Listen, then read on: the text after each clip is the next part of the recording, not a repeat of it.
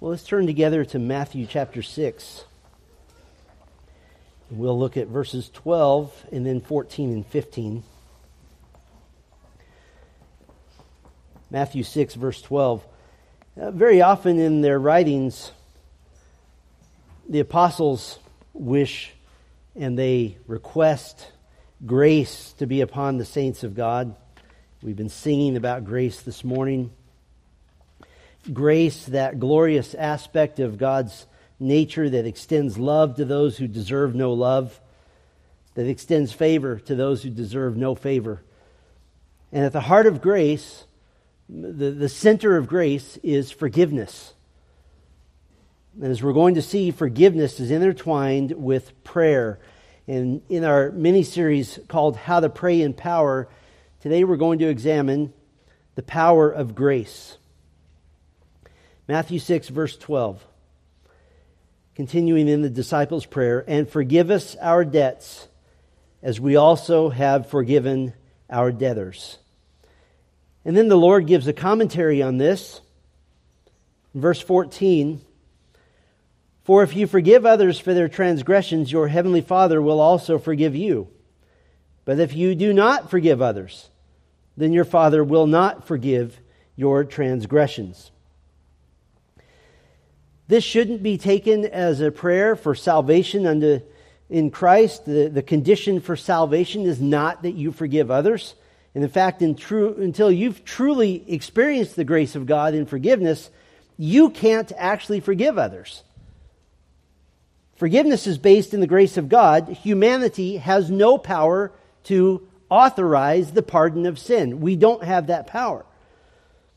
This is the forgiveness, though, that we see promised in 1 John 1 9, that if we confess our sins, he is faithful and righteous to forgive us our sins and to cleanse us from all unrighteousness. This is the relational, restorative forgiveness, or as some theologians explain, family forgiveness. That you're always part of the family of God as, as one who has come to faith in Christ, but unconfessed sin, lack of repentance, harms your fellowship with the Lord. And so, in that context, Jesus, in this prayer, is reminding us and he's asserting that it's wrong for you to request God's forgiveness when you won't extend it to others.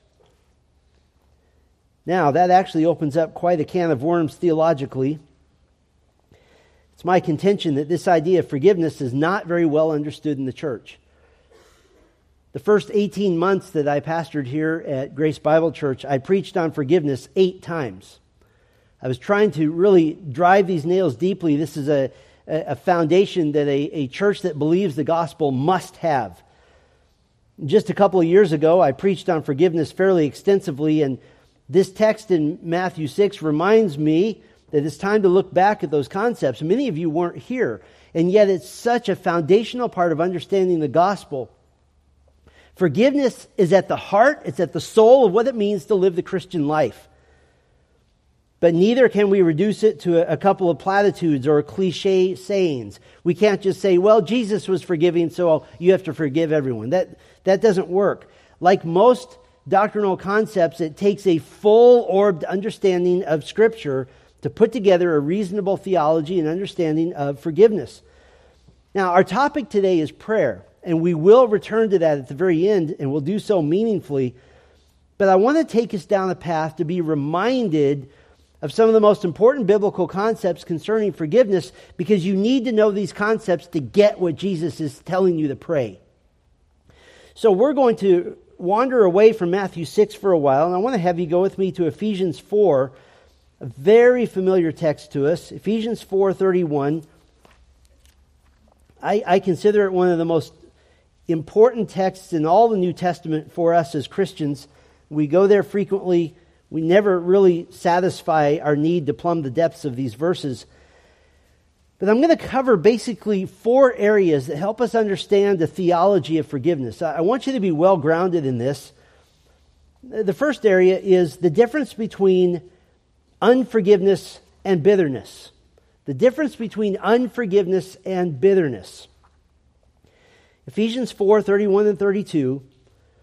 Let all bitterness and anger and wrath and shouting and slander be put away from you, along with all malice. Instead, be kind to one another, tender-hearted, graciously forgiving each other, just as God in Christ also has graciously forgiven you. Now, you notice that the beginning and the end deal with the internal matters of the heart. Bitterness and anger and wrath are internal attitudes. Verse 32 tenderheartedness is an internal attitude, and this internal attitude includes forgiving one another. Now, here's why we have to carefully define terms. In this particular case, it would be very easy to make an incomplete theology of forgiveness by making the common mistake of building a theology on one passage or one verse. When we talk about forgiveness, theologically, it's used in two forms. Uh, first one we might call the attitude of forgiveness. The attitude in my heart. This is internal. My attitude toward another. I need to forgive that person. That's the usage here in Ephesians 4:32. It's parallel to tender-hearted, and it's a command. Let all bitterness be put away from you. Uh, the first way we use theologically the idea of forgiveness is that internal attitude. But the second way is the restoration of a relationship. The restoration of a relationship, and this is external. So if you want to make it easy to remember, there's internal forgiveness, there's external forgiveness. That is externally the, the reconciliation of unhindered fellowship. We even use this phrase there's something between us. Forgiveness in relationship says that we're removing that thing that is between us and now there's nothing between us. This is very different than the internal heart attitude. I want to make sure we don't mix those up. We want to be as precise as we can in defining these terms, fully understanding that forgiveness has two connotations internal and external. Bitterness, it's a Greek word that means internal resentment. That's a state of the heart which indicates hatred, it indicates malice. And the command against bitterness is very clear in verse 31. Bitterness, hatred, malice, they're never helpful, they're never justified, they're never okay. Every single use of bitterness, Greek word pikria, Every single use of this word in the New Testament is in the context of it being sinful and wrong, every single time.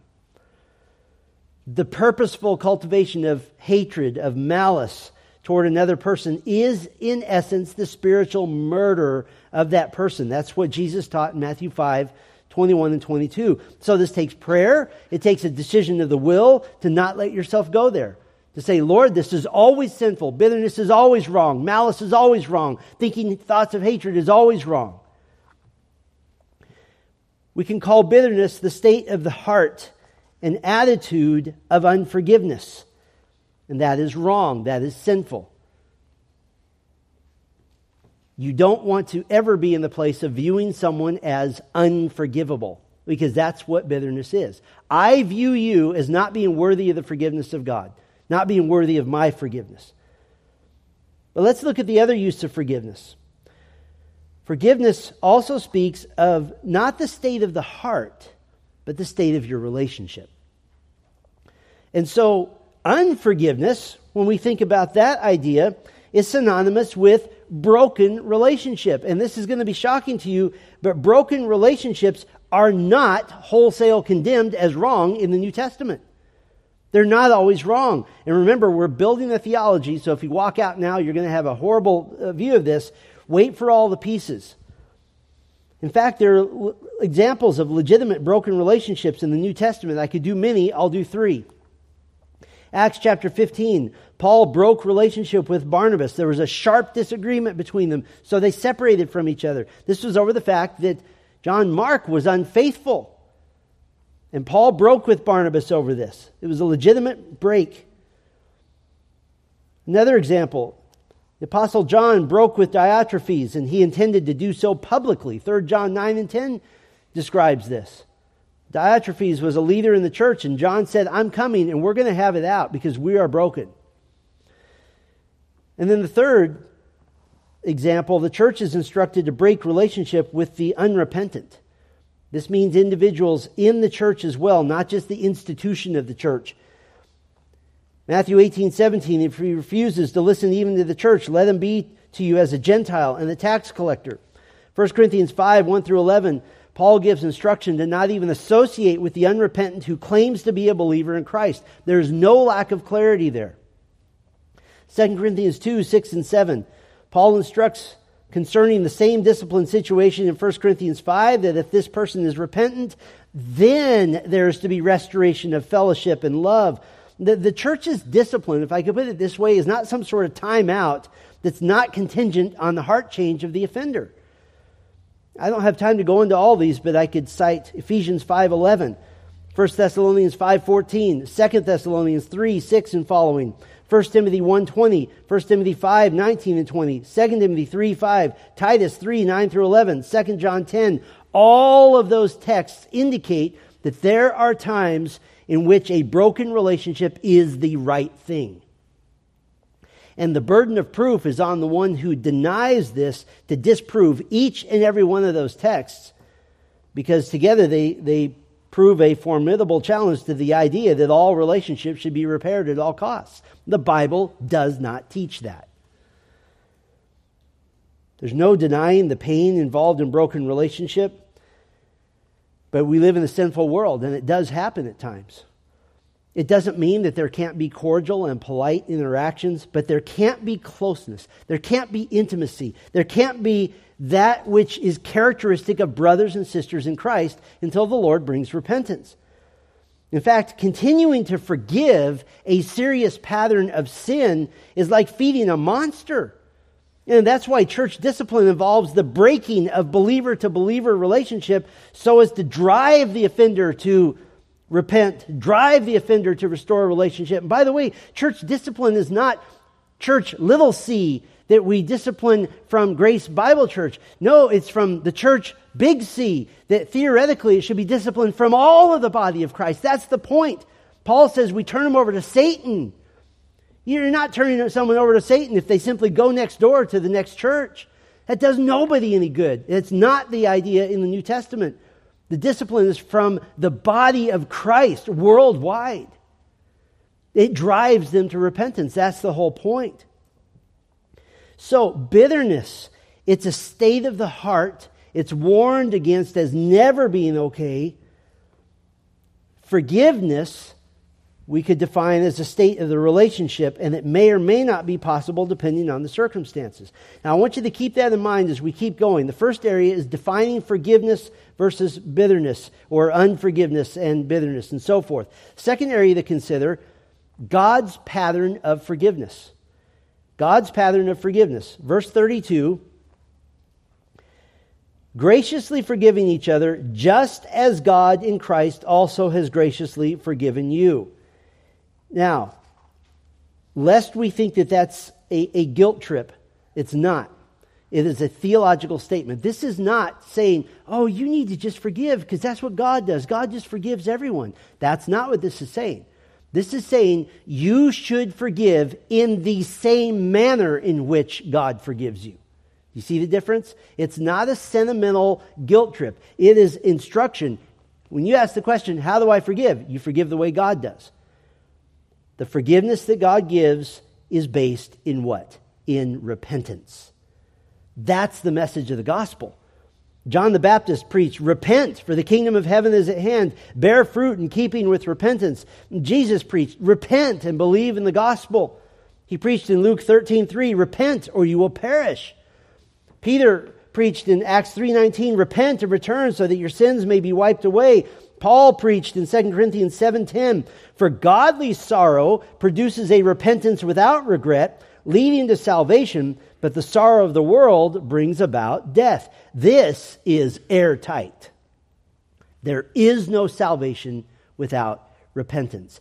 God never saves someone because he's a nice guy. Never. Now, praise the Lord, Romans 2 4 says that it's the kindness of God that leads us to repentance. It's the kindness of God that changes our heart to desire to repent. It's the Spirit's work that enables repentance, not the other way around. You don't repent so that the Spirit will work in your life. The Spirit has worked in your life so that you will repent. It's very clear from Scripture that forgiveness is based in repentance. What is repentance exactly? What is it? Is it the emotion of sorrow. Well, that can't be the definition, although sorrow is certainly involved. We just heard Paul say in 2 Corinthians 7:10 that worldly grief produces death, that it's possible to have sorrow over your sin and yet not be saved. Can we think of someone who was sorrowful over his sin, sorrowful to the point of death, yet he refused to be saved? How about Judas? He was so sorrowful that he took his own life, but he wouldn't repent. In the Old Testament, the idea of repentance primarily expressed by the Hebrew word shuv, and it means to, to turn, to turn back, or to turn around. It's a very physical word. It means I once was facing this way, now I've turned this way. It involves action that demonstrates change. This is why John the Baptist preached to the Pharisees bear fruit in keeping with repentance. Show your actions that your heart has changed. The New Testament idea of repentance enriches us even more. It's primarily expressed by the word metanoeo, and it means a, a change of mind, that your loyalty has changed. And that's precisely what will send people to hell, by the way an unfeathered, stubborn loyalty to your own sin. That you refuse to change sides, you refuse to stop being loyal to yourself. And so you put those two concepts, Old Testament and New Testament, together. Repentance involves a turning, a changing of actions, and a change of the mind, a change of loyalty. Now, some who don't take time to think this through have said, well, that sounds like works based salvation. Not at all. It is required for salvation that you change your mind about your loyalty to your sin. You can't say, I love my sin, but I'll love Jesus also. Those two don't mix. Once you've changed your mind about your sin with the help of the Spirit, what do you naturally want to do? You were faced this way towards sin. You loved it. And now you've changed your mind about it. It repulses you. You're not loyal to it. You don't love it anymore. What do you want to do? You turn away from it. You cannot turn to Christ without turning away from sin. You can't do it. Listen to how Jesus put it in Mark 2, beginning in verse 16. When the scribes of the and the Pharisees saw that he was eating with the sinners and tax collectors, they were saying to his disciples, he is eating and drinking with tax collectors and sinners. And hearing this, Jesus said to them, Those who are healthy do not have need for a physician, but only those who are sick. I did not come to call the righteous, but sinners. Now, Jesus is making a point here. He's using hyperbole, he's using exaggeration. There's no one who's actually righteous. Romans 3 says this. What he's saying is, he didn't come to call those who think they're righteous. Why? Because if you think you're righteous, you don't believe you have need for forgiveness. And if you don't believe you have need for forgiveness, you won't repent. And if you don't repent, you can't be saved. He's saying, I can't forgive them because they don't believe they need it. They haven't changed their minds about their sin. So the forgiveness of God is based in repentance. There is no forgiveness without repentance. And I'm going to hit that even harder in a few minutes. And so now you know God's pattern of forgiveness. It's based in the shed blood of Christ for payment for sin. And now when Ephesians 4:32 says graciously forgiving each other just as God in Christ forgave you, how does God forgive? In Christ based on the repentance of the humbled sinner. And so when we forgive, we forgive as God forgives based in what? Based in repentance. And in fact, to promote a forgiveness, remember we're talking about restoration of relationship, that's devoid of repentance is actually to promote a form of universalism. That anything other than repentance is the means to restoration, then now we've stepped outside of God's model for forgiveness rather than a model of humble sorrow and misery over the sin and pain one has caused. And as a pastor, I've seen this all the time. Oh, but he's such a nice guy. Can't you just can't you just say, love covers a multitude of sins? I'm going to get to that. No, you can't. We're not universalists. So we're going to keep building this theology of forgiveness. We've defined forgiveness, a state of the relationship, bitterness, a state of the heart. We've seen briefly God's pattern of forgiveness. Now, a third area, I want to talk to you about the faulty theology of penance. Faulty theology of penance. In this context, what do we mean by penance?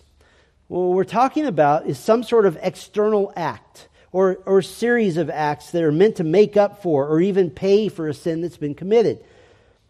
Now, this doesn't necessarily include a desire to turn away from a sin or a sin pattern. It doesn't speak of an improved behavior, changed behavior. It's just, I'm paying a price for a recent behavior. The idea of penance can be traced back to the Roman Catholic Church. It is to do some sort of deed to make up for a particular sin. It has no reference whatsoever to the attitude of your heart internally. It's just a deed. We see this in Protestant churches all the time that use Christianized versions of 12 step programs such as Celebrate Recovery. All that is is a glorified penance program, it's not repentance. Now you might say, Whew, I'm not Catholic, so I won't ever offer penance. Let me give you some subtle form of penance that Protestants do all the time. They're not legitimate substitutes for repentance. A display of emotion. A display of emotion might accompany repentance, but it can be a subtle form of penance or putting on a show that seems to demonstrate sorrow. And if you get really good at it, you expect your emotion to be received as repentance. It's not. An act of service. You're determining to make up for your actions by doing nice things for the offended person. Again, that might accompany repentance, but it's possible to do nice things and avoid dealing with the actual heart issue that's at hand. Here's something else that's penance gifts. Gifts. It's possible to give a gift or a series of gifts to try to make up for an offense or a pattern of sin. Uh, listen, if you're trying to help a guy who's is, who's in a, a bad way with his wife, it's bad advice to tell a man to buy his wife a box of chocolates to try to make up for a serious sin. In fact, that sends the message that the man is actually concerned with about, with about what he feels, that he wants to feel better, not about how his wife feels. And you say, well, actually, that, that sounds a little unreasonable. Let's take it to the nth degree. Somebody has murdered your child, and he comes and gives you a box of chocolates and says, sorry what would you do? You would probably tell him what he could do with that box of chocolates in no uncertain terms because it's not repentance. Gifts are fine when accompanied by true repentance, a change of the mind, a change of actions, what you're going to endeavor to do differently. But gifts are offensive when they're not accompanied by repentance. What's our basis for that? In Isaiah 2, God said he's disgusted by the gifts of Israel when they won't repent. He wants nothing to do with them. They're not accompanied by heart level repentance. Here's one more form of penance time. Time. This is one of our most common Christian myths. Time heals all wounds. I would defy you to find one scripture that teaches that. Time does not resolve an issue because repentance never happened. It, it might make the emotion of the issue decrease, but it doesn't resolve the issue. It's just time. And let me prove this to you. If time heals all wounds, then hell would not be eternal, right? Time does not heal wounds. Time does not heal offense. And really, the continued attempt to use penance to make up for sin can ultimately be the sign of an unregenerate person because they will not or cannot humble themselves to confess sin to have a change of heart and a change of direction. Penance just says, I want you to feel good about me. It's a form of selfishness. Our relating to one another is based in God's forgiveness, so the crux of the issue is our fourth area. We've defined forgiveness, state of the relationship, bitterness, the state of the heart. We've seen God's pattern of forgiveness. We've seen the faulty theology of penance. But our fourth focal point, and I want to come back and hit this hard forgiveness is based in repentance. And you say, I feel like you've been saying that a lot. You're absolutely right. And we're going to say it some more. I want to prove this to you with undeniable proofs. And I'm going to give you seven of them. Seven lines of evidence that forgiveness is based in repentance, not in the passing of time, not in giving gifts, not in performing acts of service or feeling or displaying emotion, the first line of evidence, I want to take us to Luke 17. Luke 17, turn with me there. We have an important and helpful text. Jesus is teaching his disciples, and he shocks them with a teaching they're not used to. They've never heard this. Luke 17, verse 3. And they're, they're so shocked when he makes this statement that they cry out to the Lord, Lord, increase our faith. Luke 17, verse 3 Be on your guard. If your brother sins, rebuke him. And if he repents, forgive him. And if he sins against you seven times a day and returns to you seven times, saying, I repent, forgive him. That's shocking to the disciples. Generally speaking, culturally, if you forgave someone three times in one day, you were considered practically apostolic. You were just incredible. And he says seven times, which just means endless forgiveness. Now, these two verses indicate that repentance should be followed up by very quick and immediate forgiveness, the restoration of the relationship. And the primary lesson in Luke 17 is that forgiveness should be very quick to follow repentance. The condition, though, is clear. If he repents, forgive him. This fits an exact formula in Greek known as a third class conditional statement, which simply means if the first thing happens, then do the second thing. If the first thing happens, do the second thing. So the teaching of Jesus in this regard is clear. Forgiveness, remember, that's restoration of the relationship, is to be quick and gracious based on what? The genuine repentance of the offender. It's the second line of evidence. Repentance is not the same as saying, I'm sorry.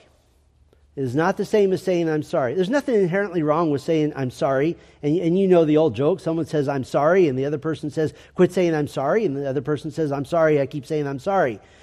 It can be speaking of sorrow, it can accompany repentance. But saying, I'm sorry, in and of itself, only communicates that I feel the emotion of sorrow. In fact, the first word, I am sorry. In some ways, it can be trying to get the focus on yourself. It says nothing about your offense, it says nothing about acknowledging what you've done to the other person. So, if I'm sorry is accompanied by genuine heart change, if it's in response to something accidental or, or in, unintentional, those aren't evil words, but neither are they a substitute for repentance. It could be, I'm sorry that you caught me doing this. That's not repentance. If you say, I'm sorry for the pain that I have caused you, and I know it's been in this way, this way, and this way. That's repentance. And here's what I intend to do about it. It's the third line of evidence. The biblical principle that love covers sin does not imply forgiveness without repentance. Love covers sin is not forgiveness without repentance. And it's been argued that verses like Proverbs 10:12, lover love covers all transgressions, Proverbs 17 9, he who covers a transgression seeks love. 1 Peter 4 8, love covers a multitude of sins. Eh, you might say, well, that's pretty firm that I should just restore the relationship whether repentance happens or not. Well, let me give you two angles to this. First of all, obviously, you can make a choice to simply cover sin and move on. You, you have that option.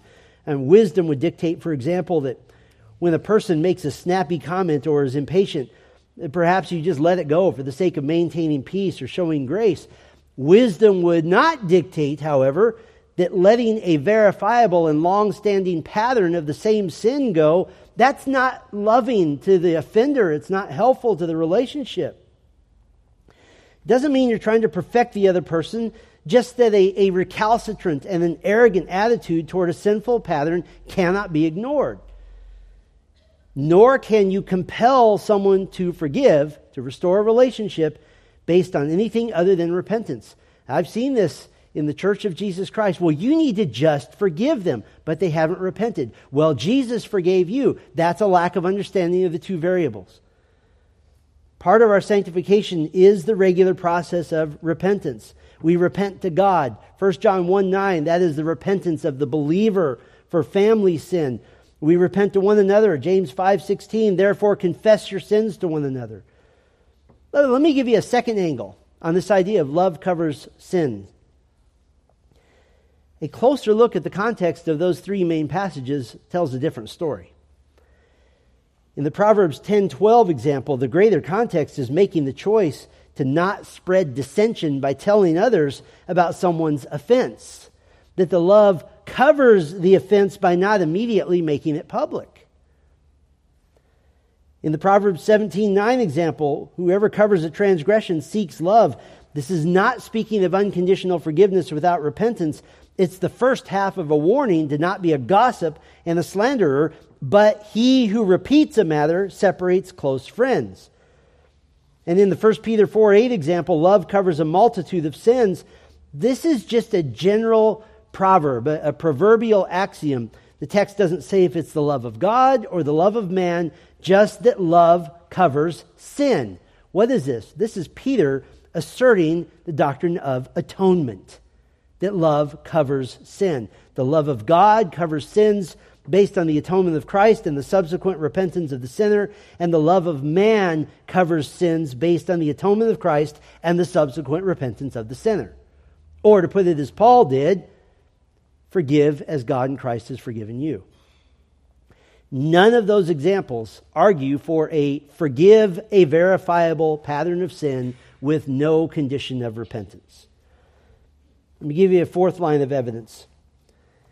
The very structure of church discipline is based in repentance and forgiveness. Matthew 18, beginning in verse 15, restoration to the church is based in repentance the discipline described in 2 Thessalonians 3:14 and if anyone does not obey our word in this letter take special note of that person to not associate with him so that he will be put to shame. And you say oh how rude is that to put him to shame? It's a greek word that means so that he will turn or repent.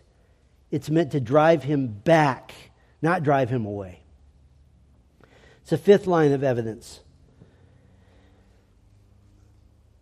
lack of examples of unconditional forgiveness in the New Testament. There's not one example of Christ exhorting believers to unconditional forgiveness, the restoration of a relationship. There's not one example of Paul exhorting believers to unconditional forgiveness. There's not one example of Peter and James and John and the writer of Hebrews exhorting toward this. And before I give the sixth and seventh line of evidence, let me, let me give you a warning. If your emotion right now is making this upsetting to you, your emotion is not a hermeneutic.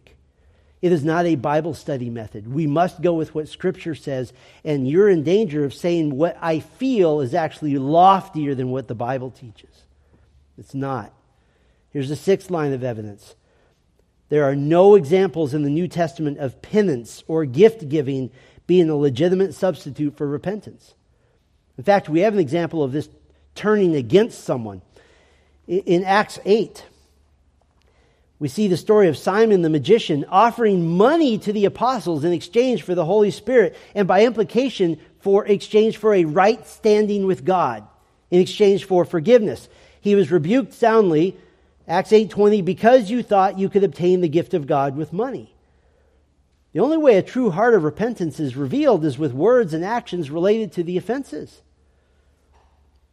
And here's the seventh line of evidence repentance is necessary in the Christian life for sanctification. It's necessary in the Christian life for sanctification. How do repentance and sanctification relate to one another? Sanctification may be defined as the Christian proactively working at Christ likeness by the power of the Spirit. And we have this combined into one little statement here in Philippians 2 12 and 13.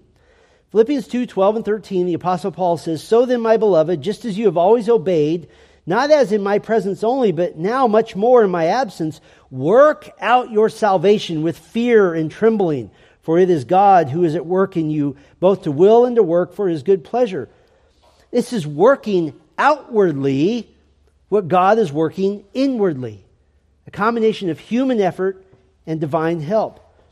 In fact, in the sanctification of the Christian, the, the battle between the will of God and the will of the Christian is slowly being eradicated. It's the process of completely submitting to the will of God. And this is directly connected to Christian repentance. Repentance is the transition of the mind of the flesh to agreeing with the mind of Christ. It's the lifetime goal. It ought to be progressing. You ought to be more and more sensitive to your own sin, and therefore you repent more easily, more quickly. What does repentance look like? I want to give you six examples from Scripture. I want to make sure we understand this. The first one, the daily sins of life. The daily sins of life. I'm going to read from Luke 17, verse 3 again. Be on your guard. If your brother sins, rebuke him, and if he repents, forgive him. And if he sins against you seven times a day and returns to you seven times, saying, I repent, forgive him. Now, again, this is Jesus speaking more to the responsibility to forgive those who repent. But there's an assumption here. The assumption is that the repentance is genuine. I want you to notice here the text here doesn't give the criteria, doesn't give the qualifications of general of genuine repentance. So this text isn't meant as a one-stop shop on easy, cheap repentance. It doesn't give us any details as to whether there's natural consequences involved with the repentance. This is more instruction about the gracious, soft heart of the one who is forgiving. So you can't use this text to teach that habitual sin has no long term consequences. You don't see the rest of this conversation. He comes to you seven times I repent, I repent, I repent. In the average day of being awake, that means every two and a half hours, somebody has offended you and come back and said, I, I repent. You are to forgive. What you don't see is that hard conversation of, Brother, I forgive you, but I don't trust you. And there's going to be a longer process for that. Forgiveness and trust are two different things. That's another topic. There's a second example King David in Psalm 51. We don't have time to turn to these passages. King David in Psalm 51, this is his repentant confession after committing murder and adultery. He had need of mercy. The first two verses Be gracious to me, O God, according to your loving kindness. Wash me thoroughly from my iniquity he needed to be transparent and honest. Verse 3 For I know my transgressions, and my sin is ever before me. This isn't a guy saying, Well, I've searched my heart and I don't think I've sinned. No, this is David saying, I can't get away from it. It's everywhere. He needed to acknowledge that the most offended party was God. Verse 4 Against you, you only I have sinned and done what is evil in your sight. He needed to acknowledge his sin nature. Verse 5, I was brought forth in iniquity, and in sin my mother conceived me. In other words, he's saying, This is no surprise, I'm a sinner. He needed to joyfully receive the discipline of the Lord. He says in verse 8, Make me to hear joy and gladness. Let the bones which you have crushed rejoice. This is David saying, You've crushed me in discipline. Make me rejoice through this. And he needed to recommit to a holy life worthy of imitating. He says in verse 13, Then I will teach transgressors your ways, and sinners will be converted to you. You know what? One of the greatest things you can say to someone that you're confronting who refuses to repent, you can say, Let me give you 10 times in my life I've had to repent. David says now he can teach the transgressor. Here's a third example Zacchaeus. Zacchaeus in Luke 19. In Jericho, he was the chief tax collector, a man who had a habit of defrauding his fellow Jews in his employment by Rome. Zacchaeus was a small man who wanted to see Jesus, and he famously climbed a sycamore tree. You probably learned a song about it when you were a kid. He wanted to see Jesus. And Jesus called him to come down, and Jesus invited himself to the home of Zacchaeus, the tax collector because Jesus knew the heart of the man. He knew what he was about to do. And Luke 19 tells us that when, when Jesus invited himself to Zacchaeus' house, he hurried and came down and received him gladly. Now, let me ask you this. What kind of tax collector, considered right up there with prostitutes and thieves, receives Jesus joyfully? Well, let's find out. Luke 19:8 says that Zacchaeus stopped and said to the Lord, the Greek word stopped means to stand. Whatever Zacchaeus is about to say is important because he stands. Luke's gospel makes sure that we know that he didn't wait until they were reclined at the supper table. He stood to make a formal announcement. And here was his formal announcement Behold, Lord. He addresses Jesus as Kurios, the Master, the Lord. The half of my goods I give to the poor. And if I have defrauded anyone of anything, I restore it fourfold. Now, I'm going to take a moment and walk through this because this is phenomenal repentance. First of all, Zacchaeus did this publicly. outside in the very crowd of the people he regularly stole from. In fact, in the previous verse, the crowds around Jesus had seen that Jesus was going to be with Zacchaeus, and the crowd grumbled, they murmured, they gossiped to one another. There, you can, you can hear it in the movies when everybody's turning to each other blah, blah, blah, and talking like, who is this guy? They didn't like him. Second of all, because so much of his wealth was ill gotten gain, as they say, Zacchaeus immediately pledged to give half of his entire fortune to the poor in Jericho. And he had enough money, he was essentially going to eradicate poverty for a while. Third part that made this phenomenal he didn't just desire to obey the law out of love for the Lord in the spirit of true repentance. He made sure that everyone would know that his repentance was genuine. This was not a private conversation. He made it extremely public. Now, what do we mean by this?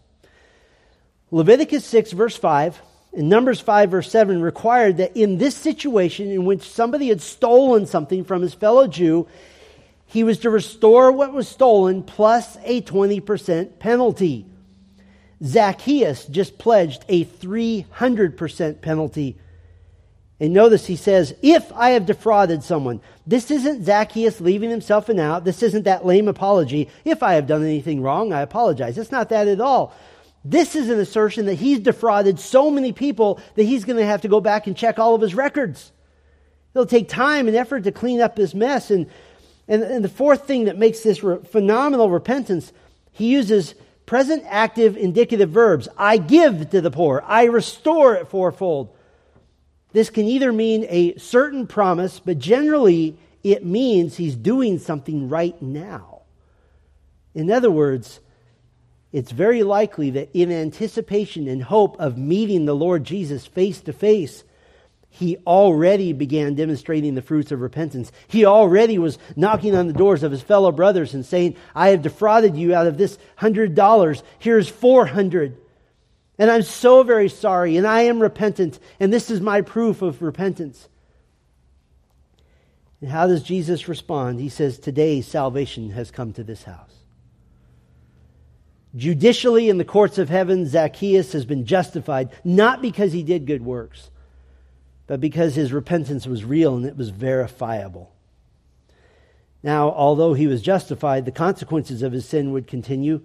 It's been estimated that it would have taken months to go through all of his records and get everything straightened out. Here's a fourth example the sinful woman of Luke 7. The sinful woman of Luke 7, she's the prostitute or sexually immoral woman who was standing behind Jesus at a dinner that Jesus had with a self righteous Pharisee named Simon. The woman was overcome with grief at her own sin and, and her gladness at the forgiveness available to her by Christ. And so she wept and she, she got Jesus' feet wet with her tears. And so she's wiping the, the, the tears off with her hair and anointing Jesus' feet with expensive, precious ointment. Her repentance was humiliating. Her repentance was public. Her repentance was emotional. Her repentance was costly. There was no holding back. There was no, not one iota of pride left in her. Here's a fifth example another repentant tax collector. In Luke 18, we see the contrast of a fake believer and the truly repentant true believer. Luke 18 9, he also told this parable to some people who trusted in themselves that they were righteous and viewed others with contempt. And Jesus told of two men who went to the temple to pray. One was a Pharisee who prayed proudly, telling God how wonderful he is, an assertion that I am right with God. I've searched my heart and I can't think of a single sin. The other, a tax collector, stood far away in shame. He wouldn't lift his eyes up to heaven as was a custom in prayer. He beat his chest in agony over his own sin, and he was saying, God, be merciful to me, a sinner. This is an assertion I am not right with God. Jesus made the point the tax collector went to his house justified because his repentance was real. The tax collector's attitude was that of being humiliated before the Lord, not self justifying. Let me give you one more example, but in two different parts. Saul, the Pharisee, the persecutor of the church, the enforcer of the Sanhedrin council. He's on his way to Damascus to arrest Christians. He's confronted by the Lord Jesus himself. I am Jesus whom you are persecuting. And Saul, who had become Paul, was blinded. He had to be led by the hand to Damascus. And for the next three days, a blinded Saul didn't eat, he didn't drink, he fasted in the darkness. He was stunned that he had been persecuting God himself. And now, this man who would be chosen by God as an apostle, the last chosen apostle, the instrument of God to carry the gospel to the Gentiles and the kings and the children of Israel, he never forgot his past. He never forgot. Yes, he is the one who wrote the glorious inspired text of Romans 8 1 that there is therefore now no condemnation for those who are in Christ Jesus. But he also wrote in 1 Corinthians 15 9, I am the least of the apostles because I persecuted the church of God. He wrote in Galatians 1:13, "You have heard of my former life in Judaism, how I persecuted the church of God violently and tried to destroy it." His repentance was massive. It was verifiable. His life was completely different. But 30 years later, Paul demonstrated what a man who repents quickly looks like. I want to finish our time together having you turn with me to Acts 23. Acts 23, Paul records, Acts 23 rather, records Paul being arrested and brought before the Jerusalem council. Very, very difficult situation, very, very unjust. Acts 23, verse 1. Now, Paul, looking intently at the Sanhedrin, said, Brothers, I have lived my life in all good conscience before God up to this day. He's been a believer for 30 years or so by now. And the high priest Ananias commanded those standing beside him to strike him on the mouth. Then Paul said to him, God is going to strike you, you whitewashed wall. Do you sit to try me according to the law and in violation of the law order me to be struck? Paul is absolutely correct to be indignant at being treated as a condemned man when no trial has been performed. And yet, verse 4 But those standing nearby said, Do you revile the high priest of God? And Paul said, I was not aware, brothers, that he was high priest. For it is written, You shall not speak evil of a ruler of your people. This is phenomenal. Here he is, this high priest who is a desperately wicked man. And yet, Paul knows he has violated the scriptures. And he immediately quotes the scripture that he's violated and offers his humble repentance to those who hate him. Why? Because his repentance wasn't about those who were opposing him. It was about the fact that he had violated God's standards and that grieved him. And he immediately repented, even after he had wrongly been struck. And I want you to notice something. He took responsibility for his part, and he didn't even reference the fact that he had been struck. He didn't use it as an excuse for sin. So, can you hold bitterness and hatred in your heart? No. Are you to extend forgiveness, the restoration of relationship immediately upon repentance? Yes. Can you make a decision to simply show grace? Absolutely, with wisdom and discernment. Can you be compelled to forgive, to restore a relationship without the presence of repentance? No, you can't. Is there any other basis for forgiveness other than repentance? No. What does this have to do with the power of grace in prayer? And forgive us our debts as we also have forgiven our debtors. For if you forgive others for their transgressions, your heavenly Father will also forgive you. But if you do not forgive others, then your Father will not forgive your transgressions. Listen, it's in prayer that the power and the strength to obey is found.